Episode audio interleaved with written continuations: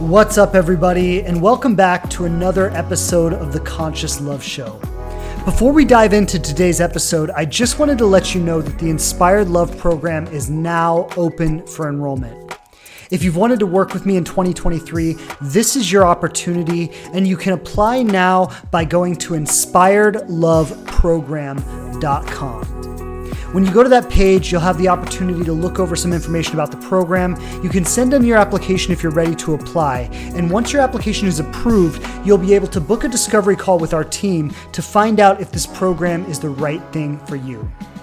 I'm very excited about what we're going to be doing in the program this year, and I want you to be there. So if you feel like this is the thing for you, go apply now, and we cannot wait to meet you on your discovery call.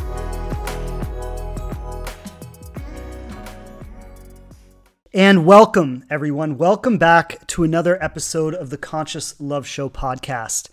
And as always, it is an honor and a pleasure to be here with all of you today. And, you know, I look forward to this every week. It, it, really is like one of the highlights of my week is just getting to sit down and record the podcast and talk to everybody who's live with me and answer your questions. And, you know, it's just something I really look forward to. So I'm always excited to being back with you. And today's topic, um, I'll just give you the title quickly is the the most essential transformation that needs to happen in order to find love.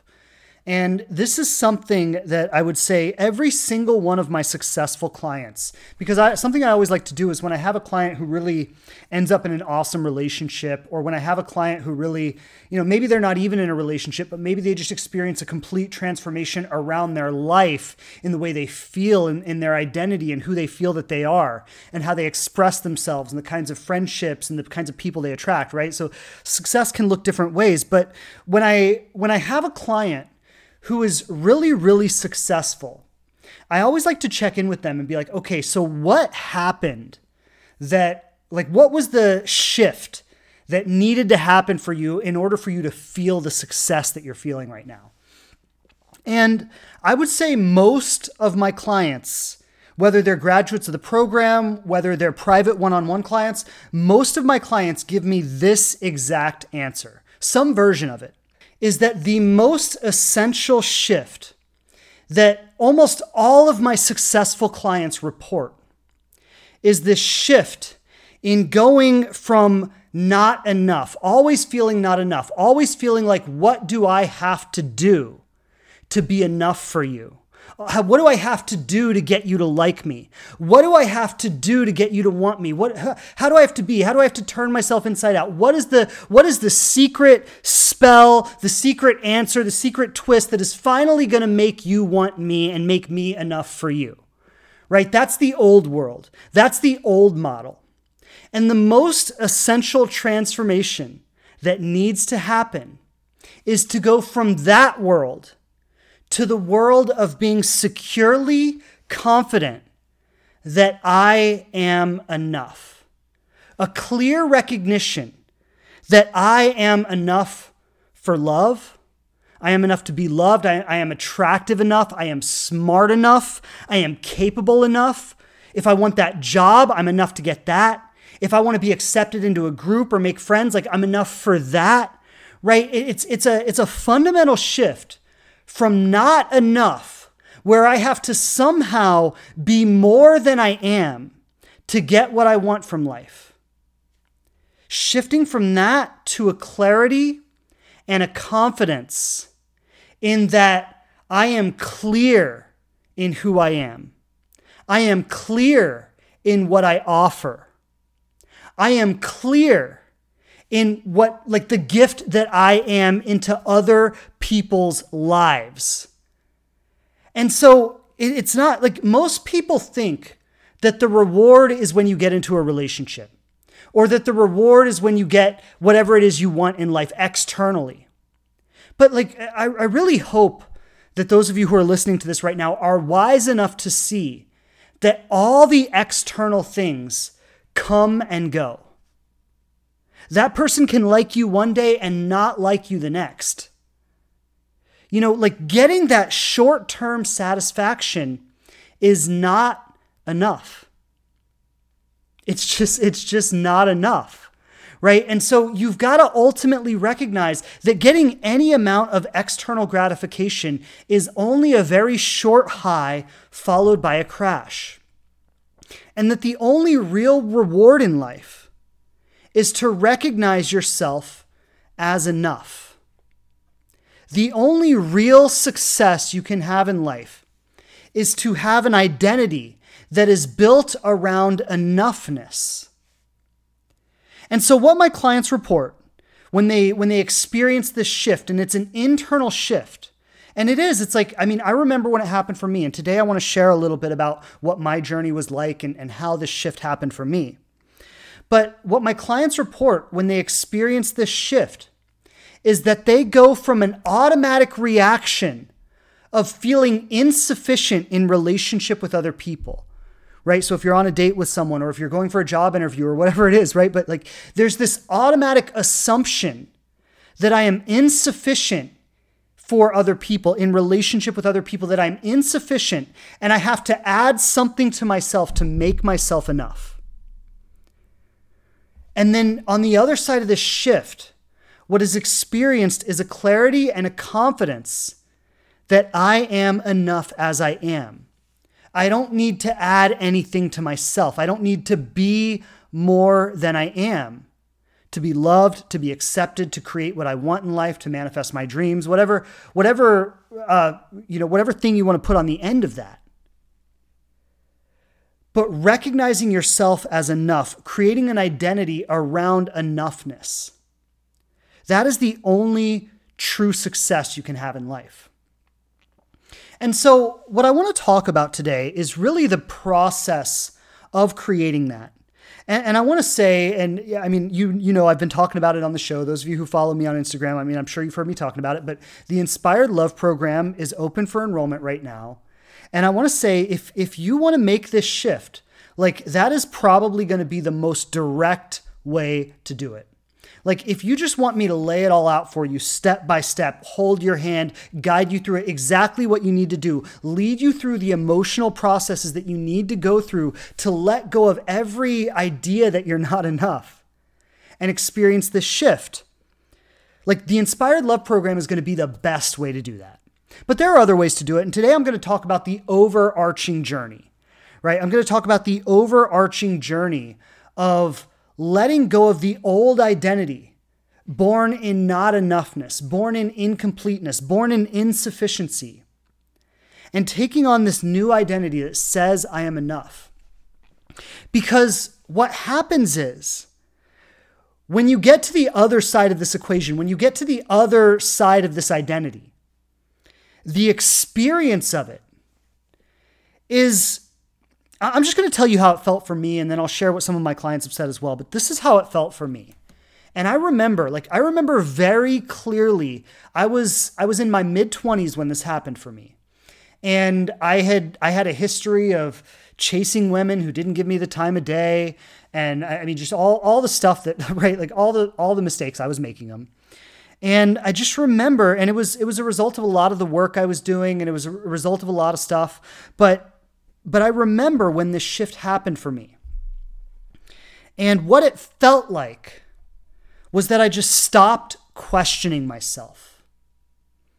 And I started feeling the courage to talk to anyone. And there was a certainty inside of me that I would be accepted by them.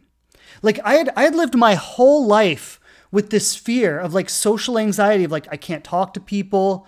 Like if I was in a room of crowded people, it was like what are they thinking of me? And I had to like I was like always kind of watching like if people were looking at me and and like and very aware of like how I was presenting myself, very aware of how I was dressed, very like like uh, a, a, an obsession almost on like how I looked and how I was dressed and it, it, it's just like like all of this and i was run by this. This was my life. Right? This was my life. I was run by all of this. And i started getting into healing work when i was 23 24 years old. And i i, I mean i've been in it ever since you know well over a decade now. And you know when i started getting into this work and i started to experience this shift all of that fear that had run me my entire life just started to fall away. And what I what I started to feel was like I said, it was just the certainty that I could approach anyone and be accepted by them. It was just this clarity. It was like it was like I had come out of a fog and I could suddenly see the light and I just realized the simple truth that there was nothing wrong with me.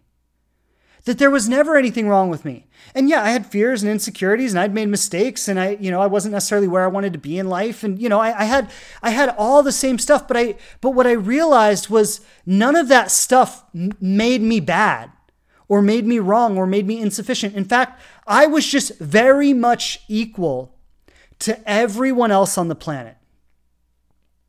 I was just very much equal, very much human, very much dealing with the same things that every single person on this planet is dealing with. And there was this incredible freedom. And I didn't feel like I needed to hide in life anymore. And I didn't feel like I needed to prove myself anymore. I didn't feel like I, I didn't feel like I needed to add something to myself to be sufficient. There was just this trust in who I am and what I am. And something else that came with that was an entirely new relationship with rejection. It was an entirely new relationship with rejection because I was so clear about who I was and how great I was and, and how gifted I was and you know like all the things that were amazing about me. I was so clear about that that when someone else didn't see it, in the past I would have gone what's wrong with me? I started to go well there must be something off with them because I'm bringing nothing but love and light and awesomeness. And if they're not picking up on that, they must not be the kind of person who can receive it. And this this was a shift and like it didn't happen overnight. It came in stages, but I remember in my late 20s was when it really started to settle in. And this was when I really started stepping into my career in a big way. It was when I started the living relationship. It was when I uh, proposed to my wife, right? So there, there was, it was in my early 20s, or excuse me, my late 20s, when this really, really started to settle in and it really started to sink in. And I just started to live with this clear confidence that there is nothing wrong with me. I am not less than anyone. I am very much equal. I am very much equal. I am very much on the same playing field as every single other person on this planet. And that makes me equally worthy to every single person on this planet. So, what does the journey to getting there look like? And I just want to say, I shouted it out earlier about the Inspired Love program, and I saw someone in the comments asking how to sign up. So, this is what I want to do just to make it easy for everyone. If anybody is interested in the program, just comment interested in the comments right now, and my team is going to send you the details. That'll just make it easy for everyone so you don't have to go looking for it. Hey, everybody, I just wanted to jump in real quick because I know you know about it and I know I've been talking about it on the show. But if you're ready to apply for the Inspired Love program, I want to let you know exactly how to do that. The first thing you're going to do is go to inspiredloveprogram.com. Once you're on that page, you'll be able to see an outline of the content and the session modules. You'll be able to read testimonials from past students to find out what they got from the program. And when you're ready to apply, you'll find the link to do that right there on that page. You'll know immediately if your application is approved. And once your application is approved, you'll get access to my calendar. You'll be able to book a call with one of my team members to get on the phone face to face and find out if this program is the right thing for you. There's no commitment to book a call, and you don't even have to make a decision about the program until after the call. So if you think this might be the right thing for you, go apply for the program now. I want you to know that I put my heart and soul into this program, and when we work together, I am going to give you my absolute best.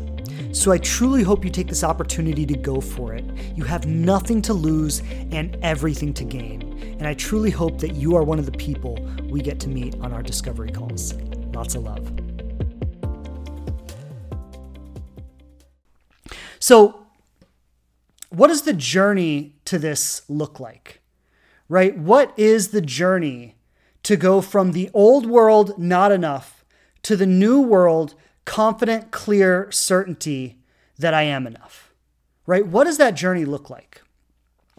And the journey begins with trauma. And so some of us have experienced very obvious trauma in our life. Some of us were beat, some of us were molested, some of us were abused, some of us have experienced very obvious trauma in our life. Some of us have experienced less obvious trauma. Okay, you know, if you were beat as a child, if you were abandoned, if you were molested, if something like that happened to you, that's very obvious that you experienced trauma. But some of you didn't experience all of that. Some of you were just the shy kid in the back of the classroom that didn't know how to get along with the other students. And so you didn't have this trauma that was like punching you in the face like some people did. But you had a subtle kind of trauma where maybe as as as year by year went by and you go from kindergarten to first grade to second grade to third grade, you just started to isolate more and more and more and more. You just started to let that distance between you and other people become greater and greater and greater. You just started to hold yourself back in life more and more and more and more. And by the time you get to fifth grade, that identity is firmly established that I am different from them, that they have something I don't, that I, that I am less than them that they have some kind of skill, some kind of attractiveness, some kind of capability, some kind of specialness that is missing in me. And I'm going to say this has happened to all of us in different ways. Whether it was the obvious abuse, whether it was the more subtle trauma, but whatever way it happened for you, and I, you know, I mean, I could go on and on all day and talk about all the different ways we could experience this. But what I want you to do is I want you to think back to your own childhood and think about the pain that you experienced in childhood. You know, someone someone told me once like their their most painful moment as a child was when their parents would drop them off at the babysitter. And they, and they just have these awful memories of screaming in terror of having their parents leave them behind and not understanding why their parents would leave them like that. And we think of that as such a normal thing. And yet for the for the right person in the right circumstance in the right situation, they could develop an identity around that that says I'm not lovable, that nobody's ever going to love me. You see, my therapist put it like this. I was talking to my therapist about this the other day. And my therapist says that when we're in the womb, when we are when we are in you know when we're in our mother's womb which is our first experience of life right? This is this is how we're being brought into this world. So this is our f- most fundamental experience of life. And we are perfectly nurtured. We are perfectly cared for. We are perfectly provided for. All of our needs are met without us even asking for it. And then suddenly we, we experience coldness we experience pain, we experience force, we experience loud noise, we experience chaos, we experience separation, like literally cutting the cord where all of my sustenance was coming from. And now I've been separated from that. It's like literally one of the most traumatic experiences we ever have in our lives. It's the, it's the first separation, the first time we experience ourselves as separate from others. And then we start to go through life, and every other separation we experience adds on to that initial one. And if some of us were brought into a very loving environment, if some of us were brought into a very nurturing environment, if some of us were held very closely and spoken to very softly and cared for very gently and encouraged and supported and like told to be our authentic self, a lot of that original trauma can be undone. But most of us were not brought into that kind of environment. We experienced being punished. We experienced being criticized. We experienced being told to be better at sports or be better at school. We experienced like constantly being reinforced that we needed to live up to the expectations of others. And that who we were was not enough. And this is something that all of us got. In, in the Inspired Love program, I call it conditional love. Conditional love are all the impressions we got from our parents and teachers and people throughout our lives that say, you're only good if you get straight A's, or you're only good if you're a top athlete, or you're only good if you do all your chores, or you're only good if you behave a certain way, you're only good if you smile and, and act nice.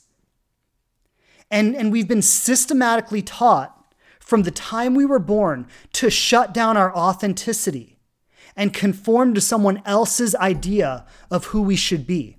And this is all trauma. So you've got to understand that trauma is anything that causes you to shut down a part of your authenticity and withhold a part of yourself. And some of you might be saying, okay, well, how is this important? Well, this is how it's important. Because when you were two years old, you were taught to shut down a part of yourself. And now maybe you're 32 years old or 42 years old. And you have never learned to give that part of yourself authentic expression. You have never learned to let that part of yourself be seen, be expressed, be validated, be honored, be loved. What you've actually done is you have exiled a part of yourself. And every part of yourself that you exile contributes to your feelings of unworthiness. The very irony in this is that all of the exiled aspects of us, all of the exiled aspects of us are the very things that when we give them full expression, has someone else fall in love with us. Those are the very, those are like the missing puzzle pieces to our personality that when we actually give those full, authentic expression, our amazingness comes out and people fall in love with us. And so, like, the irony is, is the parts of you that you were told to disown and exile as a child are the very components you need to have a fulfilled and passionate uh, life that's full of love, full of abundance. So this is the predicament. This is the predicament we're all in. And you know, when I was little, like I, have shared this many times. My my dad was a toxic nightmare. I actually I put up a post about him today. Maybe some of you saw it. My dad was a toxic nightmare, but my mom was, you know, God bless her, she was an angel. And but she was 19 you know, she, she got pregnant when she was in high school with my dad and, and she was 19 when I was born. So she was 18 when she got pregnant, 19 when I was born. And she, she had no skills in life. She didn't know she didn't know how to choose a good partner so she inherently brought a lot of abusive partners into my world and into into my sister's world right and and there was a lot of trauma that came through all of that but my mom was, was a good, good person with a good, good heart. But despite the fact that she was a good person, she lacked skills. And there were two themes that dominated my childhood and, and largely contributed to my, my lack of belief in myself. And that was that I grew up in poverty. And it was that I, I grew up uh, uh, you know, like a, a dogmatic religious like restrictive culture. My mom was Mormon for anyone who knows about Mormons. And my mom, like there are a lot of Mormons in the world that are amazing. Like I mean, I know I know so many Mormons that are amazing. But my mom was like this extremist like rigid Mormon, okay? So just to give you an idea, uh, I mean, this is this is one of the most extreme examples, but to give you an idea of the context I grew up in. Okay, when I when I started getting into music and I would have CDs of my own, when I got a new CD, my mom would take that CD from me and she would read all the lyrics on it. And then based on the lyrics, she would decide which songs I could listen to and which songs I couldn't. And then she would keep all my CDs locked up in her room, and if I wanted to if I wanted to listen to one, I would have to listen to it under her supervision when she could make sure that I was only listening to the songs that she wanted me to listen to. Okay. Now, like, that is just like, I love my mom. And I know that she was really trying her best to, like, not have me be a fucked up person. but, like, that is traumatic for a kid to go through. Like the the amount of the amount of self-expression and freedom that I was limited in as a kid had me develop the idea that there was something fundamentally wrong with me. Right? Because the, the context I was raised in, and there were two parts to it. It was, it was the religious extremism, and then there was also the poverty. And so the religious extremism, like here I am wanting things that are very normal for a young boy, like wanting to watch shows like Power Rangers and Dragon Ball Z, right, that have violence in them. And my mom is creating this idea in me that I am a violent person. And there's something wrong with me because I'm attracted to this stuff. And there's something bad about me and this stuff is not godly. Right? So it's like it's like you're not godly because you like this stuff and and I'm going to restrict these parts of you and tell you to suppress these parts of you when this is like every little boy is into things like that. It is a very very normal part of being a young boy. But I was not taught that it is normal and valid. I was taught that it's wrong, and therefore I'm wrong. And there's something fundamentally wrong with me. I'm like fundamentally against God, right? So that's how the religious extremism showed up.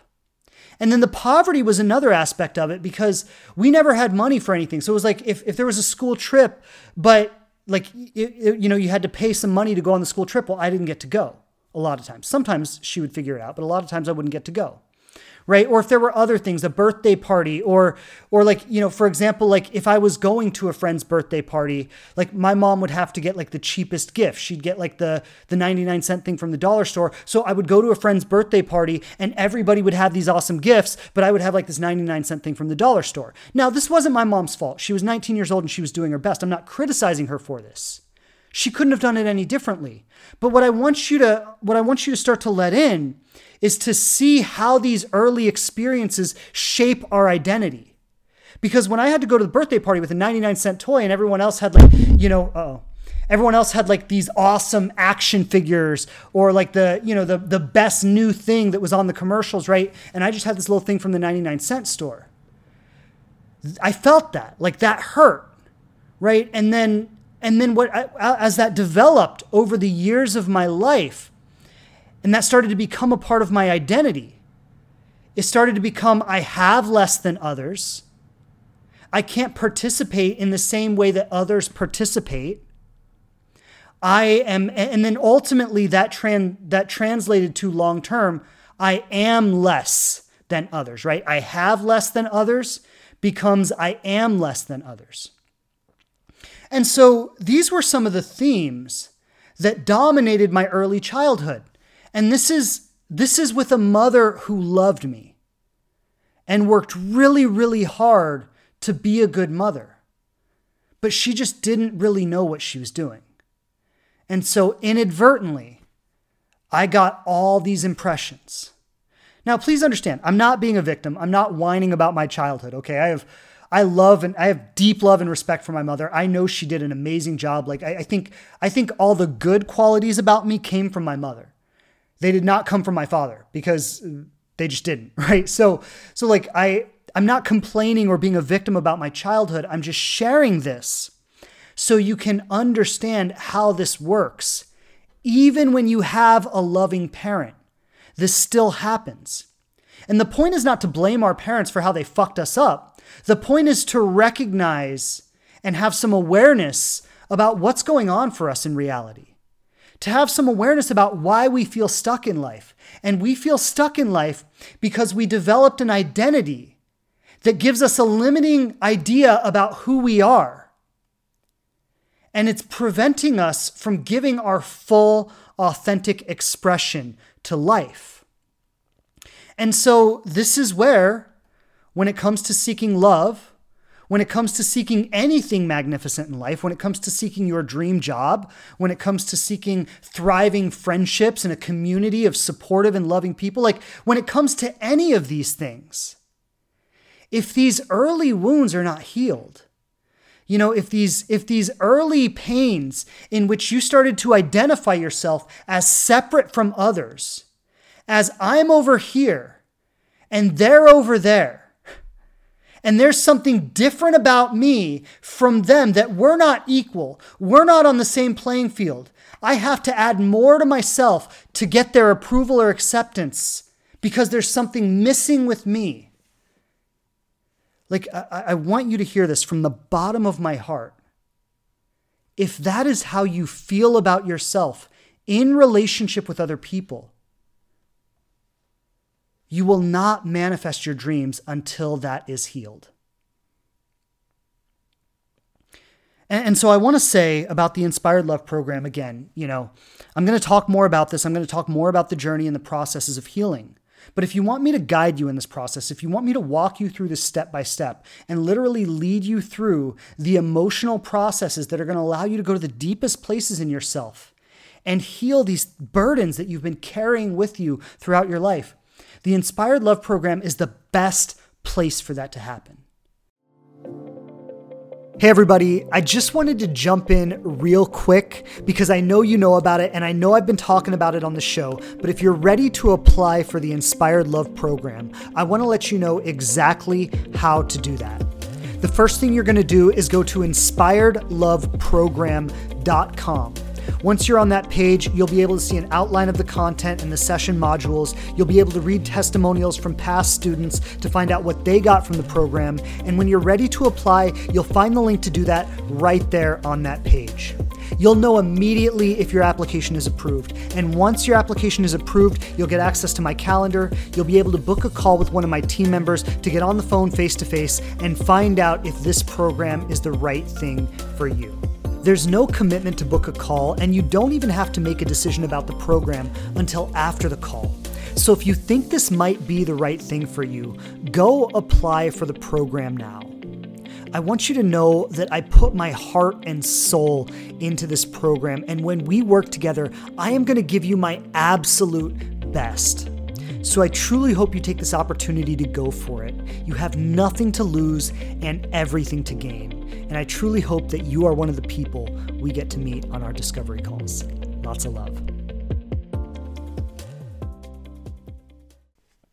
Because like this this is important and I'm I am so grateful that I found the healing work that I found.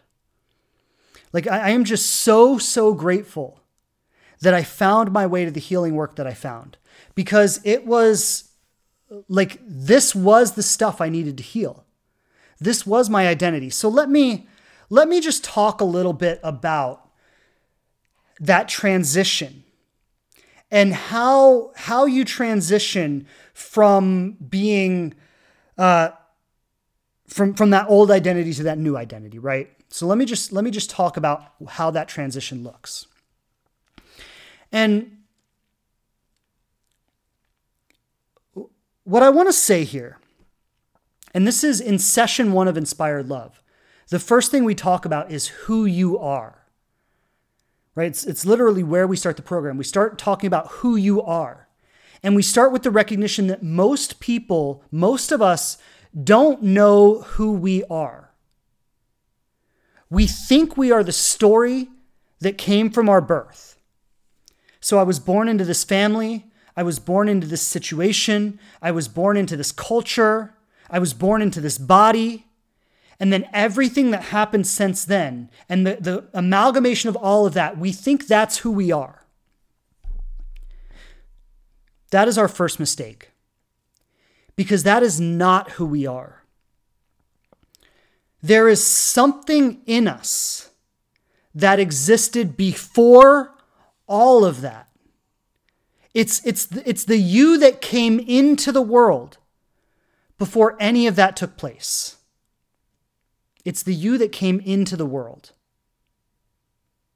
So, who is this version of you? I call it spirit, the spiritual self, what you know, any version of that works, right? The God self. But it is it is the essence of who you are. And what has happened throughout our lives is we've taken the idea that I am not enough. There, there are aspects of my personality that are wrong, that are bad, that are not acceptable, that are not lovable. And we have exiled those parts of our personality. Then we have developed protective mechanisms that protect those parts of our personalities. And this is what I call the ego. The ego is the collection of all these protective mechanisms. Okay, so you have the wounded, exiled childhood parts of yourself. We could call these the inner children. These are the most sensitive, vulnerable parts of yourself that have been deeply locked away in deep recesses of your mind. And they are carrying heavy burdens and heavy pain. Then, what has emerged to cover that up is the ego, this system of protectors. And the ego's job is to make sure that those exiled parts of you never see the light of day. So the ego is the face you put onto the world. And I, I, I, shared earlier, like I used to be so concerned about how I looked and how I dressed and what people were thinking of me, right? These are all the protective mechanisms. This is how I protect myself. Because if I can dress in a way that makes you like me, and I can look in a way that makes you like me, and I can perform in a way that makes you like me, and I can say and do the things that make you think I'm awesome, that protects me. And, and if I can do all of that and I can succeed at all of that, that makes absolutely sure that you will never see the exiled, wounded parts of me. Like what it really is, is I carry so much shame around the parts of myself that I've exiled that I have to hide those parts at all costs. And so I put on a performance in relationship with people to protect my to protect those parts from ever having to be judged by you. If you get what I'm saying now, just tap that heart a few times. I know this is a little complex, but you you really need to connect these dots because to understand where we're going, you got to connect these dots here. So the ego is this system of protectors that has emerged to cover up the exiled and shameful parts of us. Now, they're not actually shameful, but we believe they're shameful. So we have this system of protectors that tell us what to do and how to be and how to show up and what to say and how to act. So healing looks like this. If you get behind the wall of protectors, you will find the wall of exiles. And if you can have compassion for those exiles, if you can have love for those exiles. By the way, I see the question someone says, Is people pleasing a protective strategy? Yes, it is. And thank you for the question. But if you can get behind the wall of protectors and you can get to the exiles, and you can offer those exiles love, understanding, compassion. Those the protectors can start to release their tight grip on your life. And those vulnerable, sensitive parts of yourself can begin to find expression. Now, when those sensitive, vulnerable parts of yourself begin to find expression, it's usually very ugly. Because what you have is a traumatized two year old child that was basically stuffed in a closet and told to shut up. That's basically what all your exiles are. They're these vulnerable parts of you that your parents or your teachers or whoever your influences when you were little said were not enough. And you out of out of pure survival decided that if my parents are going to love me and take care of me i can't be this person. And like like i mean like have some compassion for the little 2-year-old you right now right when your parents said you be a good little boy or you be a good little girl right you don't behave like that or you're going to go to your room and this little two year old system that barely understands anything is going, I need my parents to love me. Like, I, I, I need them to love me. I need them to care for me. And so you start trying to be who they want you to be. and you believe that the part of you that they didn't like was shameful. And so you stuff it in a closet and you locked it away. And for some of you, those exiles have not seen the light of day since you were two years old. And so when you first start to let them out into the open, you first start to let them express themselves, it's going to be ugly. Ah! And they're going to be screaming and yelling. And like a lot of times when people begin healing work, it comes out like that. They just need to scream it out. I shared with you, if those of you who listen to the weekly podcast, I shared with you a couple weeks ago when I was in this healing process in a training I was in where I was held by this group of people. And I, I fell back into their arms and they picked me up off the floor. Group, group of people standing around me in a circle and they were holding my entire body and like cradling my entire body. And, and I just screamed and wailed and cried about the death of my grandmother. Because when my grandmother died, there was a part of me that said, time to move on, time to get on with your life, time to be a grown up. And the part of me that was grieving the death of my favorite person in the whole world got stuffed in a closet. And so when I finally let that part of me out of the closet, it came out screaming, wailing, crying, thrashing. And then when I was done with that, I want to tell you this. My entire body was vibrating with energy, like I, I to the point where I could barely stand. It, will, it was like an energetic center of my body had been closed down since I was 11 years old when my grandma died. And all of a sudden it opened up and my whole body was vibrating and on fire with so much energy that I couldn't even stand. Like, this is how real this stuff is. We are energetic beings and we think we're like these hard physical, like meat suits we're made of energy. And we've we've like shut down our aliveness and locked our most authentic aspects away in deep recesses of our mind to try to be this perfect person in a superficial world and we are dying inside because of it. So healing is about developing the courage to let down your protective mechanisms and allow your authenticity out into the world. To let that vulnerability and that sensitivity out into the world. And as your as your exiles start to find some balance, you know, like I said, they come out screaming and crying and thrashing. But as they start to find some balance, as, as they start to feel from you that they are being met with love and compassion. By the way, I just want to say this because this may help some of you understand. Um, some of you are probably aware of inner child healing, right? Inner child healing is, is, is basically what I'm talking about here. These exiles are our inner children right? So what I'm talking about is actually a form of inner child healing. And as these as these inner children start to start to feel that they are not being exiled, they start to feel that they are received with love and compassion, that they are validated, that they are honored, that they are appreciated.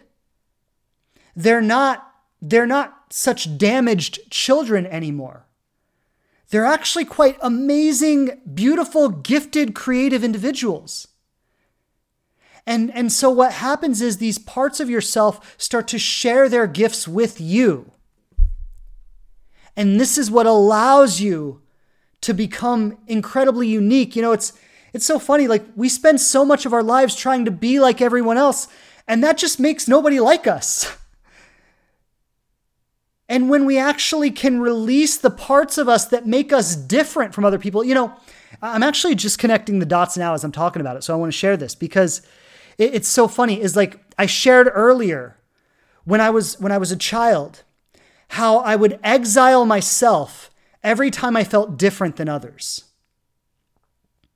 Because I was always just wanting to fit in and I was always wanting to get acceptance. But when it comes to love, you don't want to be like everyone else. You want to be different because when you're on a date with someone, you need them to feel something with you where they go like, "I've never met someone like you before. I want to see you again." right? Like it's it's so it's so ridiculous that we try so hard to fit in and be like everyone else, and that makes people not like us. And when the most authentic parts of you are let out into the world, people start to go, I've never met anyone like you. Where did you come from? How do I get more of you? Right? Like, can I see you tomorrow? And, I'm going to say, like, that's how I felt about my wife.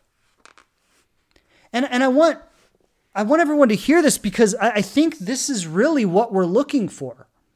Right? We're looking for that experience when we meet someone to go like every person I've ever dated before, like I'm experiencing something from you that is just completely different. And I want more of that. And that's because of who she was and the healing work that she has done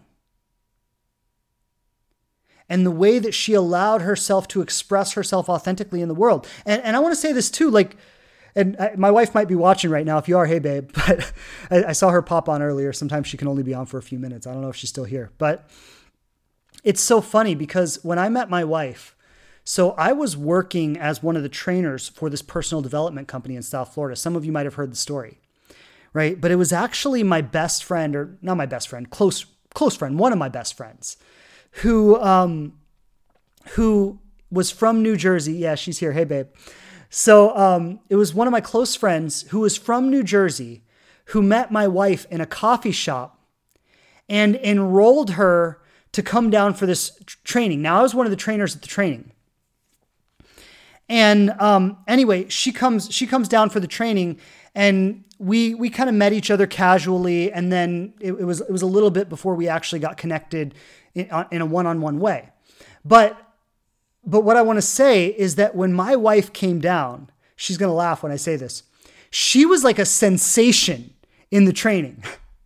like everybody was talking about her and they were like who's this girl from New Jersey and she's awesome and and like all these guys were asking her out and it, it was like it was like as soon as she got there and and it was because she had that energy she did and like my wife is beautiful she's gorgeous but you know there are lots of beautiful women in the world she had an energy about her and and she was, and she's laughing right now because she knows it's true. Like all the guys were asking her out and everyone was talking about her. It's like, have you met Fatima? And and so, you know, I was kind of I was kind of um not really that close to her. But then we uh we met um, at a brunch actually. It was it was uh, a group of people who had from the training who had gotten together for brunch and I was invited and she was invited and we both went there. And and so we ended up sitting next to each other and we just started talking. And and it was it was one of those things where it was just like this incredible connection. And we start talking and and brunch got over and I was like hey you want to go get a cup of coffee and she was like yeah let's do it. And so we went and got a cup of coffee and it was like you want to get dinner? And so then we went and got dinner and there was like you want to hang out tomorrow? And we just spent the whole weekend together. And like I, I just I, the, the reason I'm sharing this is because I truly think that we all have the power to create that experience with someone. But it, it doesn't come from being in your ego and trying to come up with a better strategy. And like when I see all the dating advice, when I see, you know, the, the people, the coaches on social media, or, or when I, I read the articles and things, like when I see all the dating advice, it's all it's all about having a better egoic strategy. It's all about how to navigate the dating apps better, or how to say the right words that are going to make them think the right thing, or how to wait three days before you respond so you don't seem needy. It's, it's all about like better ego strategy. And all that is doing, the more you invest in strategies like that, all you're doing are strengthening your protective mechanisms that are continuing to limit the authenticity and making you less lovable to people. Like, I, I really hope you get that. The more you invest in egoic strategies, you are strengthening the parts of yourself that make you less lovable. And it's scary. It's scary to let those protective strategies go. And in the Inspired Love program, my approach is not to beat up the ego. You know, a lot of times when people talk about the ego, they say, my damn ego, it's in my way again. And uh, my ego's always fucking me up. And like, that's the first mistake is that you're, you're just exiling more of yourself when you do that. You're just exiling more of yourself when you do that. And so in the Inspired Love program, what we do is we love the ego. We appreciate the ego. We say, Thank you. Thank you for working so hard to protect me for all of these years. Thank you for constantly, day and night and incessantly, trying to come up with new strategies to help me feel okay about myself and get what I want in life. Thank you. Thank you for everything you've done. Thank you for how hard you've worked. Thank you for how much you've protected me. Thank you for the times in my life when your strategies actually paid off and kept me safe. Thank you, thank you, thank you. But now, can we try a different approach? because I'm not a helpless child anymore. And I don't need you to protect me the same way that maybe I did when I was two years old. So, can we try a different approach now? Can we try to not be so protected and be authentic instead? Can we try to not say the right thing but be honest instead? Can we try to not present what we think people want to see, but just vulnerably be ourselves? This is how it works. This is the process of healing. So, if I could put it in a nutshell for you, because I, I, want, I want to be clear, I'm not I'm not hanging this out like a carrot to get you to join my program. Okay? I'm giving you all the answers here. But I'm aware that I needed lots and lots of mentorship to be able to navigate these things in myself. I needed lots and lots of great coaches and great mentors and I've I've had I've had probably 30 amazing coaches in my life and I hire a new one every year. Just to give you an idea. So I needed lots and lots of great coaches and great mentors who could show me how to navigate this in myself. And so I'm not dangling this to get you to join my program. I'm telling you what you need to do. But if you want me to guide this process for you, as someone who's been through it myself, as someone who's guided hundreds of other people through it, as someone who is very, very clear about how all of this works and what needs to happen to let it go. That's why you should join my program. And so, what we need to do is we need to develop a relationship with our ego where it can relax, where it can give some space where it can start to trust, where it cannot need to be so violently in control of everything. We need to start to form a relationship with the parts of ourself that are operating underneath our ego. The wounded parts of ourself, the exiled parts of ourself, the disregarded parts of ourself. So we can find our truth, so we can find our authenticity we need to get comfortable and learn to feel safe expressing that in the world. And we actually need to develop a confidence around it. So I'm not like kind of being a little bit authentic, but I'm, I'm really shy and, and you don't really get the full picture of it. But I'm doing my best. I'm being authentic, right? It's not like that. It's like, I am me and I am here and you will see me and you will experience me and you will love me because I'm awesome. That's the energy. And, and I, I want to say this that is not arrogant energy. Arrogance is another protective part of the ego.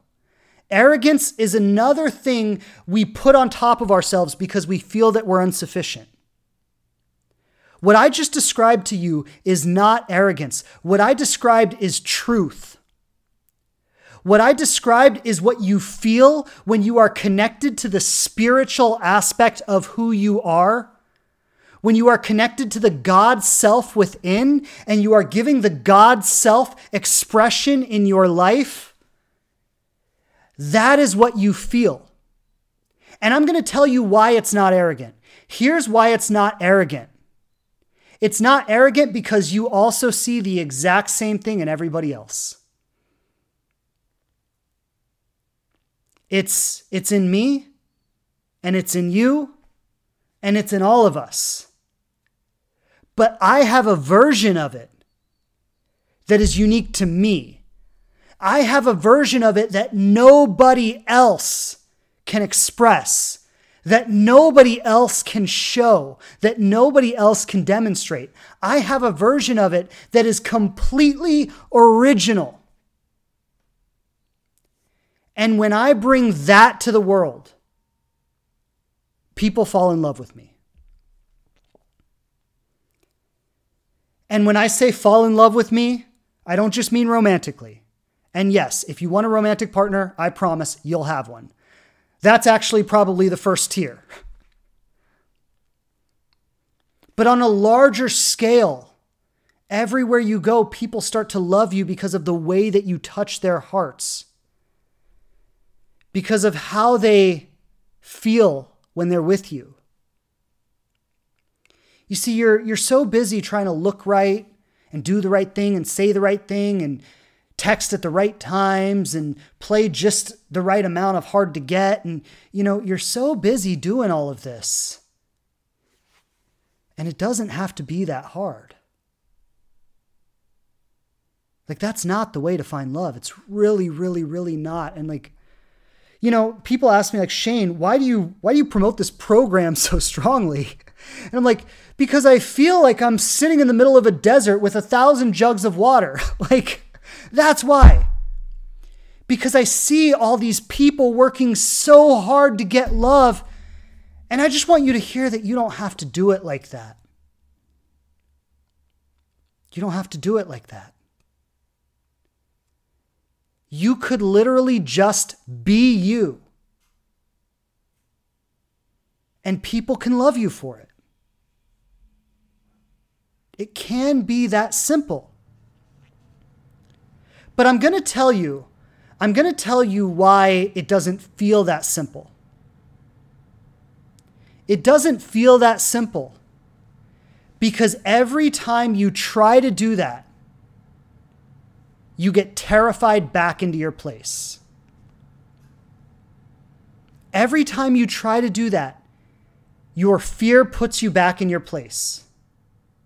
Because what happens is you say, I'm going to be myself. I'm going to be bold and, and amazing and, and full of life and passionate and beautiful and loving. And I'm going to be myself and I'm going to be it all. I'm going to put it out there. And then you get in front of another person Maybe you're on a date. Maybe you're on a job interview. Maybe you're in the first couple months of dating someone and you're texting with them, but whatever it is, you get in relationship with another person and they start to trigger those exiles. They start to trigger those parts of you that you are ashamed of. Those parts of you that you have made a deep commitment to make sure that nobody will ever see. And so your protectors come right to the forefront and they take over. And you can take my word for this, or you can just figure it out on your own. But the process I just described is something that you are powerless over without doing some real healing work. It will happen every time. You cannot think your way out of this. I've said this many times. You cannot think your way out of this. Your thinking is what does it. You can't think your way out of it. And so I quickly, I want to just walk you through the Inspired Love Program process, and then I'm going to open up for some questions. I think I might have shared this last week, but just in case I didn't, I want to share it this week. And if I'm being redundant, then apologies, but I just want to make sure everybody everybody hears it. So there are three there are three levels to the uh, Inspired Love program. There is uh, module one, awareness, module two, forgiveness, and module three, aliveness. Awareness is about recognizing what I've just talked about. So, in the first four sessions of the program, what we're going to do is we're going to dissect everything I've told you about today the exiles, the protectors, the shame, all of it. We are going to dissect it so you can see all of it and how it is operating within yourself. Okay, that's awareness. Awareness is just about recognizing how the system is set up, how it works together, how it reinforces and perpetuates itself. Okay, that is that is awareness. That's the first module. The second module is forgiveness. This is where we do the deep somatic work. This is where we do the breath work. This is where we do the inner child healing. Okay? Having become aware of it, having become aware of how it's all set up and how it all works together, I am now ready to go into it and deepen my experience with it and release the burdens that I've been carrying throughout my life. Okay, so this is where we have an extensive process on shame. And shame shame you can think of as the cement that keeps the exiles in their place. Right? The reason the exiles remain exiled and the reason the protectors remain protecting them is because of shame. It's because you are ashamed of those parts of yourself. And so we do a big somatic process on shame. It's about an hour long, and I guide you through every possible experience of shame in your life. And you will feel a tangible somatic release in your body. Then we do breath work. Breath work is a breath work is a detox process. You could think of it like that. Uh, you might not be aware of this. I actually only learned this through studying breath work, but we detox more through our breath than any other way. More through our sweat or our waste or anything. We detox more through our breath than any other method of release. So, what we do in breath work, and breath work is about a 90 minute process where we breathe together as a group. During the breath, you will actually go into an altered state. Now, it's completely safe, been doing it with groups of people for many, many years. Nobody has ever had an adverse experience. Some people struggle with it a little bit because it can be challenging, but nobody has ever had an adverse experience. It is completely safe. But with the breath work, you actually go into an altered state where your ego or your protective mind is actually like not active. It actually kind of goes to sleep. Your body is filled with like like your whole body will be vibrating. Very similar to if you were with me earlier when I shared about that experience I had around my grandmother when I screamed and released it my whole body was filled with energy.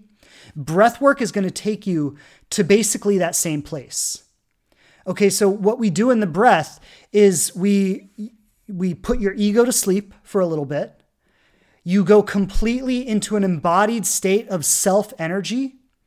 Your entire body will be vibrating, and you will basically be pushing impurities out through the breath. Uh, the woman who comes in to the woman who comes in to facilitate the breath work, she is a uh, she's a, a teacher of mine that I've been working with for many years, and she's amazing. I mean, she's been doing it over 30 years. She's just a fantastic woman. Her name is Lori Reyes DeSanti. She's a healer in every sense of the word. I mean, she is just like total goddess energy. And she comes in to deliver the breath for us. And it is just, I, I actually breathe with you guys. Um, and it is just, it's just such a beautiful, beautiful experience and and I love being able to to do it with you and and we all get to share the experience together and Lori is phenomenal and it's just it's amazing. So after breath work, we do inner child healing. And that's where you actually learn to dialogue with your exiles, right? Having released the shame, having released the toxins, having released the burdens, you have some space now where, where your exiles aren't under such tight protection anymore so you can actually open up to them and, and discuss with them and dialogue with them and start to start to give them love and compassion and understanding. Start to understand where they came from. Like what points in your life were these exiles created? And what have they been carrying? And for how many years have they been carrying it? And as you can start to meet them with love and compassion what starts to happen is a deep feeling of release in your body. And you actually start to feel safe inside your own body. Module three is aliveness. And aliveness is really about developing the clarity and the confidence to be your authentic self in the world. So that's where we talk about some of the more practical aspects. We talk about how to carry yourself in the dating world, how to show up, how to have conversations, what to do, what not to do, those kinds of things. So this is really the process. And as you as you go through each of these modules, the, the experience that's created is a, a deep confidence in who you are, a deep confidence in how lovable you are, a deep confidence in the value that you bring to life, that you bring to love, that you bring to relationships. And like I just want to say that's what I want for all of you. Like that's that's the real reward in life. I said this earlier. That is the real reward in life. Is the feeling of being free to be yourself and the certainty that you will be accepted and loved for that. That is the ultimate reward in life. And that's what we're aiming at in the Inspired Love program. That's why I created this program. And essentially, what I've done is I've taken my healing journey of over a decade and everything I've learned and everything I've experienced and, and all the tools and tex- techniques and, and all of it, and I've put it together in one place in a streamlined process where you can learn how to do this for yourself so you can heal. You know, the motto of the Inspired Love program is to heal the pain of the past and open up to a future filled with love. And that is the purpose of the program. Hey, everybody, I just wanted to jump in real quick because I know you know about it and I know I've been talking about it on the show. But if you're ready to apply for the Inspired Love program, I want to let you know exactly how to do that. The first thing you're going to do is go to inspiredloveprogram.com. Once you're on that page, you'll be able to see an outline of the content and the session modules. You'll be able to read testimonials from past students to find out what they got from the program. And when you're ready to apply, you'll find the link to do that right there on that page. You'll know immediately if your application is approved. And once your application is approved, you'll get access to my calendar. You'll be able to book a call with one of my team members to get on the phone face to face and find out if this program is the right thing for you. There's no commitment to book a call, and you don't even have to make a decision about the program until after the call. So if you think this might be the right thing for you, go apply for the program now. I want you to know that I put my heart and soul into this program, and when we work together, I am going to give you my absolute best. So I truly hope you take this opportunity to go for it. You have nothing to lose and everything to gain. And I truly hope that you are one of the people we get to meet on our discovery calls. Lots of love. All right, so that being said, let's go ahead and we'll open up for questions. Okay, so I'm going to jump in with this question How do you let go of your ego? And uh, this comes from Belizima, and thank you, and very much in line with today's topic. So thank you. Now, I want to just reiterate something I said earlier is like even when you say how do I let go of my ego and you might not be saying this but I just want to I just want to point this out for anyone who might be listening. When you say how do I let go of my ego what you're saying is or what you might be saying is that there's something wrong with my ego. That that I don't like my ego, that my ego is bad, that I want to get rid of it. Now, that relationship with your ego is going to be the number one thing that perpetuates it. Okay, like you've got to understand when you do that, you are you are just continuing the relationship that I've described today. Okay? So exiles, shameful parts of ourself that we don't want to acknowledge, they need protectors who make sure nobody's ever going to see them. The, the network of protectors is the ego. Okay, the ego is the network of protectors. Now, if you shame those protectors by saying, You're wrong, you're bad, you're not good, I want to get rid of you, you're ruining my life. You're just perpetuating the cycle. You are now exiling those protectors, which they will then become exiles, which will then will cause new protectors to emerge. And like we do this, uh, like a lot of times, this is how the psyche works.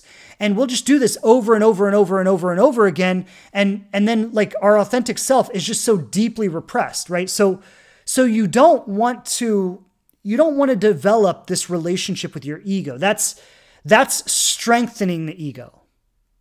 What heals the ego is love understanding and compassion okay what heals the ego is creating a context in your life where you feel safe enough and your ego feels safe enough that it doesn't constantly need to protect. So the way you the I wouldn't say you get rid of your ego or you let go of your ego. I would say you heal the ego or you undo the ego. And you undo the ego by meeting it with love and compassion. So I said earlier, you say, Thank you for protecting me. Thank you for how hard you work. Thank you for constantly doing everything you can to keep me safe. I appreciate the role you've played in my life. I appreciate the times when you have kept me safe. And I understand the times when you've hurt me, you only did that because you were trying to keep me safe. Okay, this is how you undo the ego. That's how you start anyway. And then you keep working with it. So this this goes deeper into inner child healing. Right? As you as you continue this relationship, then you get into the inner child healing. And as you release the shame around your exiled parts and you develop the confidence and the freedom to express yourself authentically, your ego is going to relax. Your ego is not going to feel the need to protect so strongly because the shame is gone.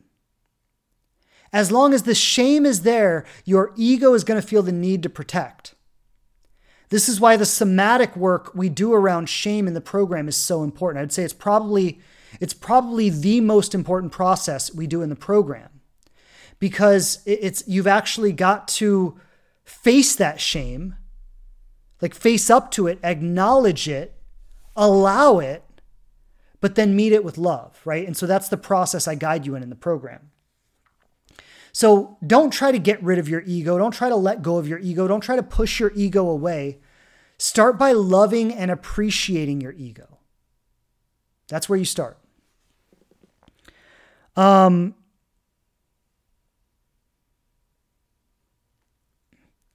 okay, so here's a question from Lynn Lynn Tritton. She says, "How are you able to love if you are a narcissist?" Um, Great question. Really cool question. So, how are you able to love if you are a narcissist? Well, so narcissism, I, I, think, and the more I learn about it, I think it's it's a little ambiguous because we live in a culture that promotes narcissism. Like our our advertisements, like I mean, if you think about like Gucci, for example, you know, if, if you look at a Gucci ad or some of these like really high-end brands, if you look at their ads, if you look at the media they present to the world, the images and the ideas, like it, it's all narcissism. It's all like complete self-absorption. And so we live in a world that is basically teaching kids to be narcissists. And now there there are a lot of things working against that, right? So I'm not I'm not saying that we all become narcissists, but there there's a strong strong influence teaching people to be narcissistic. And I, I would say those of us who have not done healing work are going to have a certain degree of narcissistic qualities. And, and I, I think that's pretty pervasive among most people. And what narcissism is really is it's a lack of empathy. It's it's it's a I was talking about earlier, right? When I when I talked about when I was a kid and I experienced trauma and and I started to in in as a result of my trauma distance myself from other people and start to identify myself as different from other people, as separate from other people, right? We are not the same, we are not equal, we are different. Now, if I if I think I'm different than you, if I think I'm not the same as you, if I think that we're not equal, well now I have to choose to either be less than you or more than you. When we choose to take the more than you approach, that's narcissism. Now, you've really got to have some compassion for like the predicament that the narcissist has because they feel that they're not enough. They feel that they are empty inside. They feel that, you know, they have an incredible amount of shame. They have, okay, Lynn, I, I never said I was a narcissist. I don't know where, if, if you think I'm a narcissist, I, I mean, I do not believe I'm a narcissist. I don't know where that came from, if, if that's what you're asking. if that's what you're asking, I, I never said anything to that effect. Um, it's strange that you would think that. I, I, I would think I, everything I present here would be very clear that I am not a narcissist, but I, I don't know. Um, if, if I misrepresented that somehow, then I apologize. But what I was saying is that we all have, to some degree, these qualities. We've all picked this up. And so if you feel that you have that separation from other people, then you're going to have to decide if you're less than others or more than others. And if you choose the more than others approach because you don't want to be less than others, which is valid, but if you choose the more than others approach, well, now you're now you're headed on the track to narcissism. So what, what I what I want to say about this is that I, I think narcissism in some people is very extreme and probably borders on incurable. You know, it, it, they're probably pretty firmly set into that, and they're probably not going to be changing. But the um, the the general population of people who have picked up a certain degree of narcissism because it's in our culture those um, those people can definitely heal. Those people can definitely heal.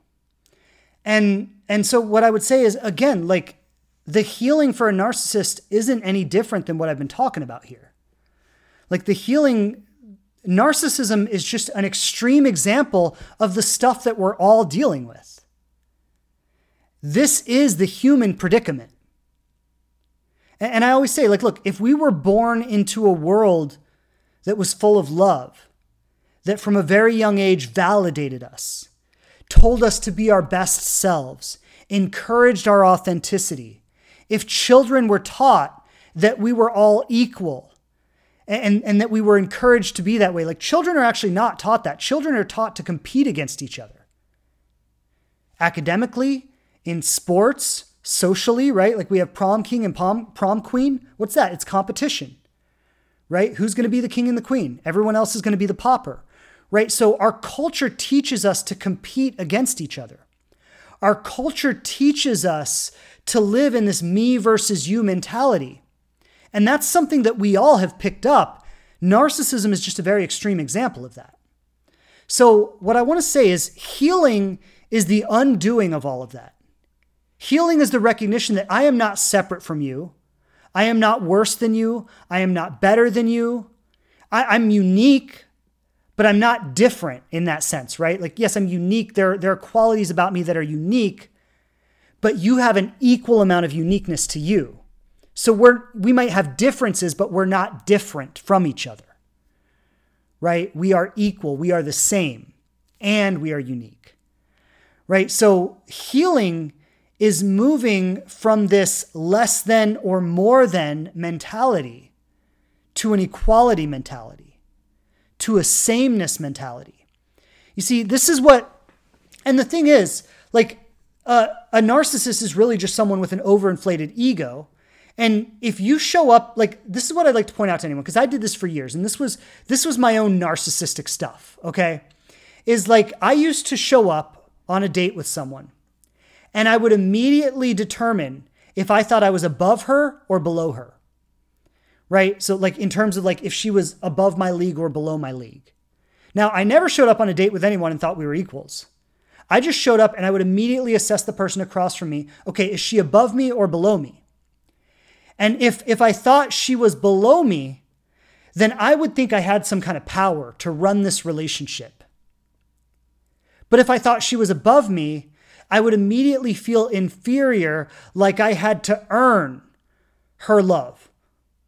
Right? And so this is this is the unhealed state where we're constantly comparing ourselves to others and assessing if that we are above or below them. The healed state is a recognition of equality. So when I started to date from a healed place, I would show up on a date and honestly feel in my heart that I was every bit worthy for this person and that they were every bit worthy for me. And it was just a very neutral experience of I'm figuring out how much I like them. I'm figuring out how much they like me. And and when I'll just speak from my half, I don't always know how they received it, but I'll speak on my side when somebody would decide that they weren't interested, it didn't hurt that bad because it didn't have this added weight of I'm not enough. It didn't have this added weight of I'm insufficient. It was just, oh, they're looking for something else. That's cool. I respect that because I was also aware that sometimes I'm looking for something else. And I was also aware that when I told somebody that I was looking for something else, that didn't automatically mean that I thought there was something wrong with that person. In fact, I knew in my heart, authentically for me, that I saw people clearly, that I acknowledged people fully. And so when I would choose not to be with someone, it wasn't because there was something wrong with them. I saw that person fully, completely. I appreciated them. I even loved them to a degree. But for whatever reason, I decided it wasn't a relationship I wanted, or it wasn't the direction I wanted to go, or it wasn't what I was looking for. But because I was able to feel that decision in that way, the opposite was also true. When somebody f- did that to me, I didn't feel it. It didn't hurt so much. I hope you're getting what I'm saying here. Right? So it's like it's like as above so below. As inside is what's going to show up outside. Everything in life is showing up to you as a reflection of how you feel about yourself. And this is this is the healing journey. So going back to the question, and I know maybe I misunderstood the question a little bit, but you know it, it's good because narcissism is a big deal in our culture, and I'm glad we got to talk about it a little bit. But you know what what I want to say is like it, it's I found the healthiest thing to do is to not categorize people as narcissists or not. Is just to get connected to how someone how you want someone to show up for you and ask yourself if they are showing up that way or not. And you don't need to take their inventory. You don't need to worry about what their mental health situation is. You know, if you're in a relationship with them, then maybe it would be helpful to diagnose them as a narcissist. Right? If you've been married to someone for 10 years and you're starting to realize, "Oh, they're a narcissist," that's a different story. But when you're dating someone, don't worry about if they're a narcissist or not. Don't don't take their mental health inventory. Just ask yourself if they're showing up for you the way you want someone to show up for you. And be honest with yourself about that. All right, so um, we've had a lot of great questions come in. I definitely want to get to one or two more of them. Have about another ten minutes or so. Um, I also just want to shout out Casey Runner. I see you on here. It's been a while, but good to have you back. Been a little while since I've seen you, but good to see you again. Um, okay, I want to take this question. This is a really, really good one. The question comes from I am Melissa. What do you do when you feel like, why am I so angry? Ooh, that's a good one. That is a good one. And this is this is really going to um, this is really going to be able to shed some light on everything we've been talking about today when I work with this question. Because okay, why are you or why am I so angry? Well, First off, I just want I, I just want everyone who's listening right now to check in with yourself and and ask if you have ever felt that experience before because I know I know exactly what you were talking about when you share that. I know exactly the experience you're talking about. So I want everyone to check in with yourself and ask yourself if you know that experience. Why am I so angry? Because when you feel that, when you feel, oh my God, why am I so angry? What's happening is you are having a reaction that is disproportionate to what to what's actually happening. Right? It's like when you go on a date with someone and they don't text you the next day. And and then you and then you like freak out and you have this like reaction that is like so not proportional to just the fact that someone didn't text you. Like, like them not texting you is like this much, and your reaction is like this much, right? It's just, it's such a, it's such an incongruency when that happens, right? So when that happens for you, I want you to recognize that that is that is everything I've been talking about today playing out for you in real time. Like that is how you can know what I'm saying is true if you've ever experienced that, then you know that what I'm talking about is true because that is literally it happening in your life in real time. So let's talk about where the anger comes from. Anger is a protection emotion. Anger is not an emotion that comes from the exiles. Let me let me let me say one thing here there might be sometimes a little bit of anger in like, how could you exile me? Right? There, there might be a little bit of an edge of that, but exiles are usually feeling sadness, loneliness, grief, and shame. Right? Like exiles are usually experiencing much lower emotions than anger. Anger is actually, there's, it's not it's not a particularly healthy emotion. At least it's it's healthy to express it at times, but it is not a healthy state to live in long term. But it is it is a powerful state. Anger has a lot of energy to it, whereas emotions like shame and sadness and grief, they're they're emotions that actually drain your energy. Right? So anger kind of gives you energy where these other emotions drain your energy. And so Anger is an emotion that happens on the protection level. And it happens on the protection level to move you into protective action. So I want you to stay with me on this. This I'm really breaking it down for you what's happening in your psyche right now. You become angry to move into protective action, to activate your protectors, to get them doing their jobs. And what has happened is something in life has triggered the fear that something is going to touch one of your exiles. Now, if you're just joining in and you've missed what I talked about earlier, then you're going to have to go back because I'm talking about some things that you have no frame of reference for right here. But if you if you've been with me, I want you to stay with me, okay? Because when you get angry, you are experiencing a fear that something is about to touch one of your exiles. And you are being activated into protective action. And that's where this intense anger comes from. Now, the response to it is very similar to what we've to what we've been talking about. It's it's going to be okay. I see you. Thank you for trying to protect me. Thank you for loving me. Thank you for doing your best to take care of me. Thank you for being that amazing protector, right? Right? So, you know, thank you for that. And and can we try a different approach here? This is where you might want to get into some deep breaths, right? Like the, the first thing you need to do is just neutralize your system. You just need to come back to balance.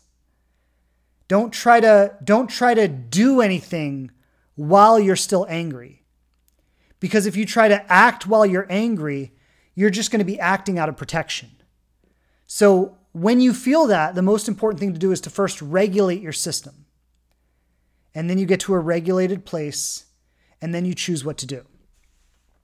And I would say, you know, for all of you, whether it's anger, whether it's an intense fear, or an intense feeling of unworthiness, like these these intense emotions that get triggered especially when we're dating or, you know, like navigating relationships with people, like these intense emotions that get triggered are always protective reactions.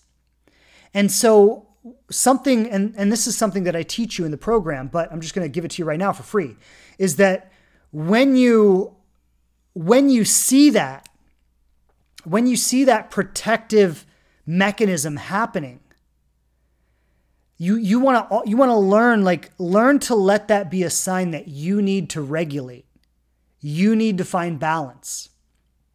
For most of us we feel these intense emotions and they kind of throw us into a like frantic action right? Where we're like frantically trying to scramble to make it all happen or put it all together right? It throws us into a kind of frantic action and so you you don't want to you don't want to get thrown into that frantic action you want to recognize what's happening in your system choose to stop and regulate.